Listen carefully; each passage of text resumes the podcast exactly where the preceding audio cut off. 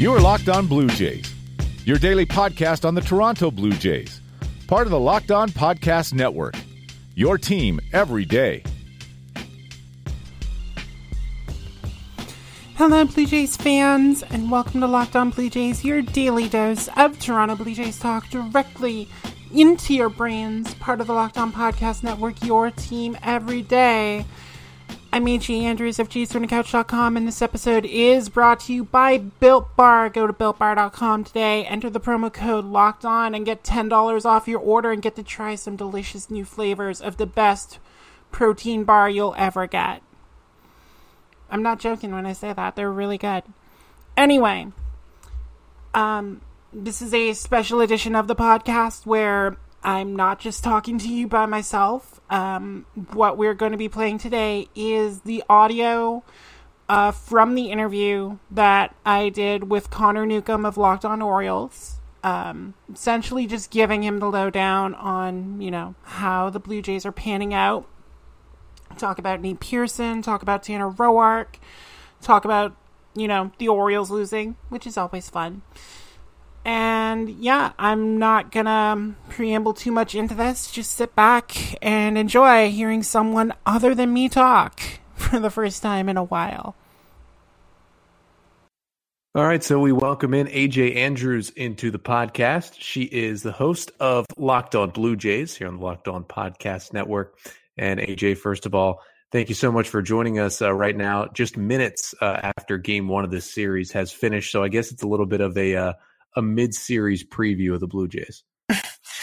um, I mean, if you want to preview the eventual series victory, I mean, I I'm feeling pretty confident after tonight, and I have not been able to say that a lot about the Blue Jays this season. So I'm gonna take it while I can get it, Connor. I'm sorry.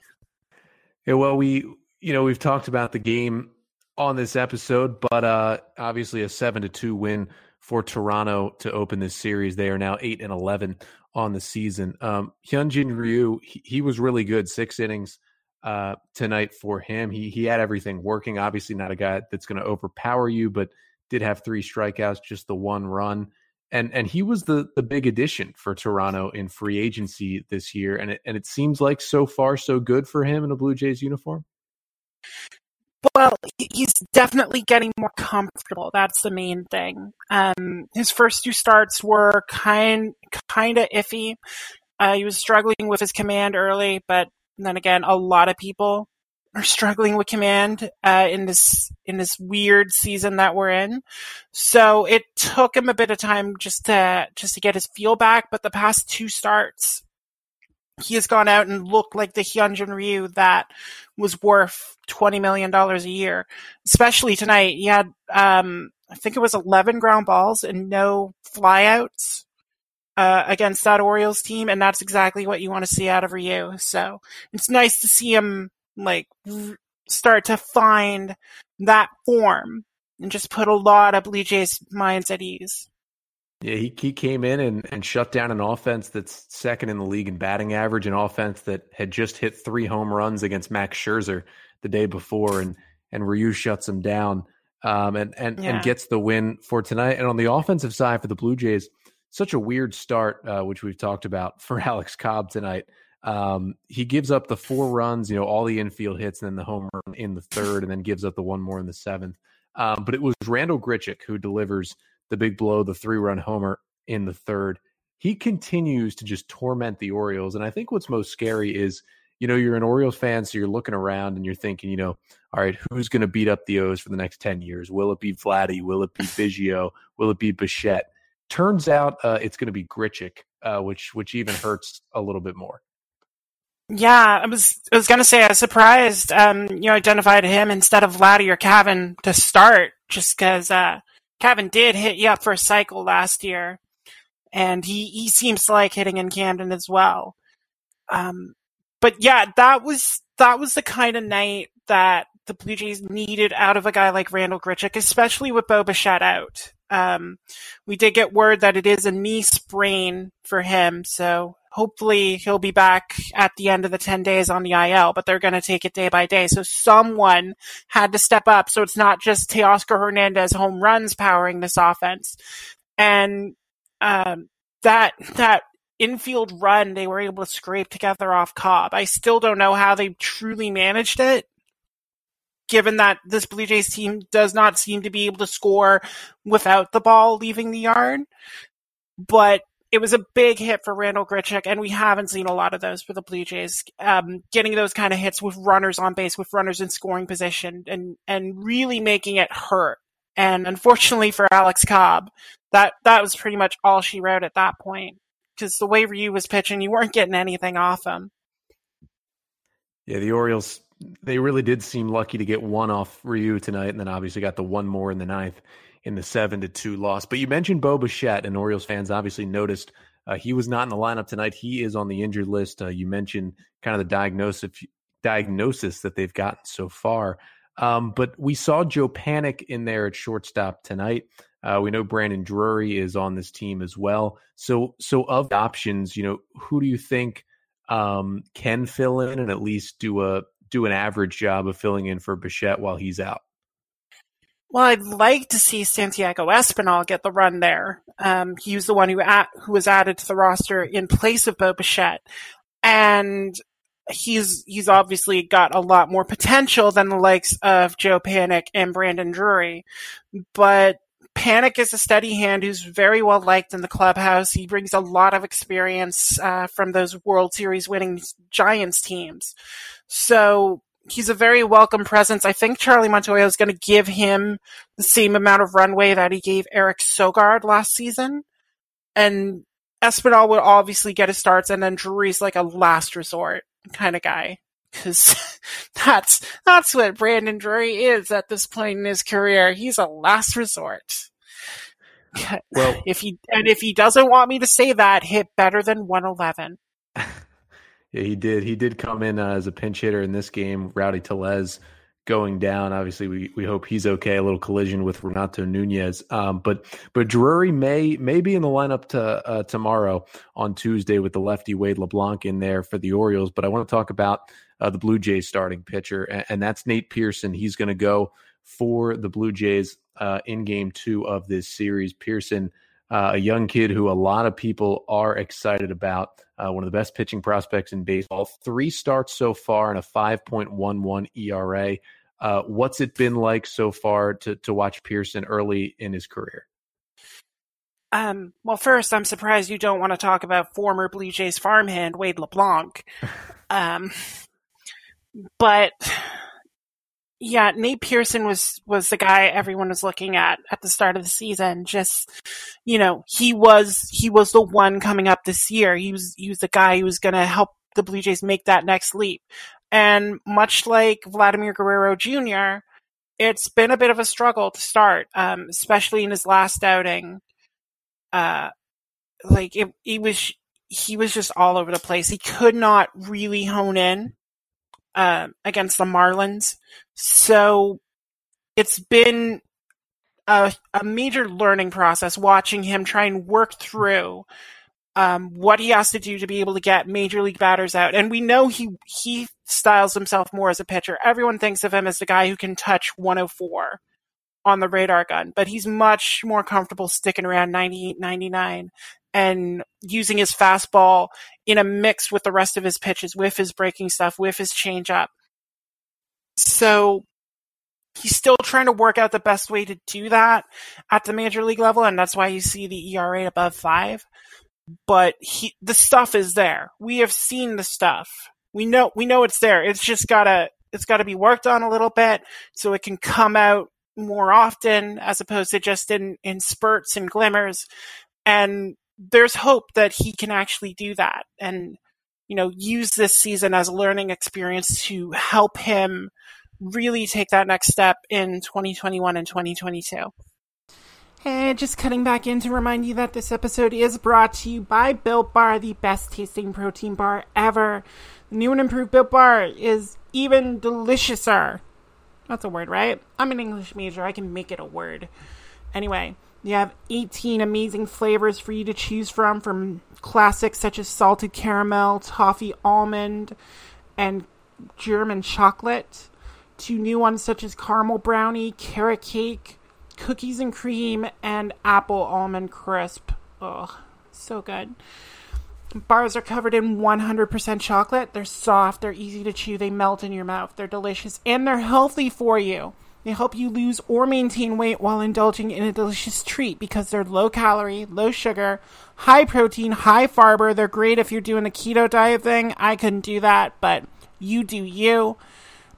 And know that you are getting a bar that will not top 180 calories or 5 grams of sugar or 5 grams of net carbs. So indulge, enjoy. Go to builtbar.com, get a free cooler when you purchase uh, your next set of built bars and use the promo code locked on and you'll get $10 off your next order. So what are you waiting for? Get some of those delicious built bars in your mouth. Go to builtbar.com today, use that promo code locked on and enjoy losing weight.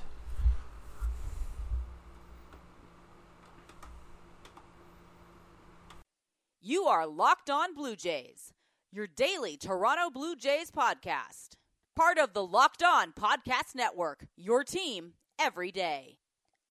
Yeah, obviously he's just another guy to, to be excited about, and and really the one of the first ones on the pitching side. You know, we saw all the young hitters come up last year, uh, but Pearson getting his shot in the rotation, and good to see, and we'll get to see him tomorrow. And then on Wednesday, you know, comes the the guy who was the under the radar offseason signing uh, for the Blue Jays. Obviously, picking up Ryu, who had such a great season last year in his final year with the Dodgers, was the big news. Uh, but but the Blue Jays signed the veteran Tanner Roark as well, and he will start uh, the day game on Wednesday against Tommy Milone for the Orioles. And and Roark three starts, uh, a six ERA. His numbers are actually very similar, uh, surprisingly, to what Pearson's are um, right now. Just struggling a little bit more than Pearson is. Um, but you know, Roark at age 33, does he look like anything better than a, than a four or five starter at this point with the Blue Jays? No. And he has he has not even looked at at times. He's really been struggling with his control um, since that first start he had, where where it seemed like you know he had things figured out. Um, just the the two starts since the the kind of forced All Star break that the Blue Jays had with the uh, cancellation of the Phillies series. Roark just be off, like um, like he's he was missing pitches in um in his first start back, which you know, makes it a lot easier. We saw that with Ryu actually in his first start. He was missing on a lot of pitches in, so batters were able to zone in on that outer portion of the plate and just square him up. Um, and then in his last outing against the Rays, he was missing all his pitches up. So he's still having problems finding the strike zone right now, and I mean, if you're supposed to be an innings eater kind of guy, you have to be able to make your pitches. And, and so far, he's, he's been hovering about, um, uh, on the season, five percent on his strikes. And that's, that's with the start he had against Washington in there when he was, he was so on. He had those five strikeouts in five innings then. But it's, it's been tough to watch and he's going to be in a battle with Chase Anderson and Trent Thornton to keep the spot in the rotation. Um, I know with the Blue Jays not having an off day for the next three weeks, there will be plenty of innings to go around. But, you know, a guy like Roark, who has fashioned himself as a major league starter, I'm not sure if he would take being asked to be a piggyback guy, to let Thornton go for three or four innings and then come in after him maybe Chase Anderson automatically drifts in that role since Chase can't seem to pitch more than three innings. But um, it's it's been a rocky start for Tanner Roark, and if the Blue Jays decide they're sellers at the trade deadline, he could be a piece that gets offered up. And so, last thing for you, AJ, before we let you go, we saw a little bit of that Blue Jay bullpen tonight.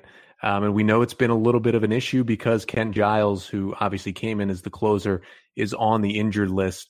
Now, Anthony Bass has has had the only three saves uh, in the post Giles time of this season, but he he pitched the eighth in a in a five to one game tonight. So, you know, has there been a little change in the closer role, and and who would we expect to see? You know, say it's a one run game in the ninth inning tomorrow night. Yeah, and that's why it was a little interesting to see Dolis and then Bass come out um, in a four run game, as as you said but yeah, the reason why you saw those two is because Jordan Romano's essentially taken over the ninth while uh, Ken Giles is out on the injured list. Romano's been lights out. The home run he gave up to Brandon Lowe on Sunday was the first run he gave up all season, first extra base hit he's given up all season. So that 096 ERA is playing very well. And it's it's just an easy combination. It's actually a similar combination to Giles. He's just working his fastball and he's working his slider. And that slider has been a nasty pitch to try and deal with this season. And that's why Romano has the most confidence out of anyone in that Blue Jays bullpen, um, with second maybe Ryan Borucki, just the way he's been pitching out of the pen. And then Dolis, the way he started to come on as he's gotten reacquainted with Major League Ball after those years in Japan. was probably third, but they wanted to get Bass in for sure because he was unavailable yesterday because of back issues. Looked fine tonight, so it's a good sign for the Blue Jays bullpen going forward. And I will feel sorry for you if you have to deal with Jordan Romano today. Yeah, the hope is that the Orioles are leading uh, late in these next two two games and don't have to see uh, the new Toronto closer, Romano, who again, as you said, has been fantastic. But AJ, thank you so much for joining us. You know, mid series here is the, the Blue Jays took game one. Uh, we'll see how this series pans out between the teams currently in third and fourth uh, in the AL East. But but thanks again for for taking some time today. No problem. Happy to come back anytime, especially after a Blue Jays win, because then I'm in a much better mood. And I hope to maintain that mood throughout this week of Locked On Blue Jays episodes. Tomorrow we will be talking about tonight's game in Baltimore. We'll be talking about the Julian Merryweather move. Um, if he makes his debut, that'll be fun. We'll just discuss him and you know how we can finally put Josh Donaldson behind us because we actually got someone that played at the major league level. Um, so check in tomorrow for my thoughts on that. Uh, I'll probably have some during the game so if you want to catch up on those, you can follow me on Twitter at A underscore J underscore Andrews. The underscores are there because Twitter is dumb but a necessary evil. You can follow the podcast at Locked On Jays on Twitter and Facebook. You can subscribe on Apple Podcasts, Google Podcasts, Stitcher, Spotify, however you get podcasts. You can subscribe to make you do- make sure you don't miss an episode and catch hilarious flubs like that one. And thank you to Connor Newcomb of Locked On Orioles for allowing me to just talk and talk for a bit. Um, you can check him out at Locked On Orioles. And yeah, we will be back tomorrow. So until then, for everyone at the Locked On Podcast Network and everyone at jaysfromthecouch.com, I'm AJ Andrews. Thank you all so much for listening to tonight's episode and y'all take care.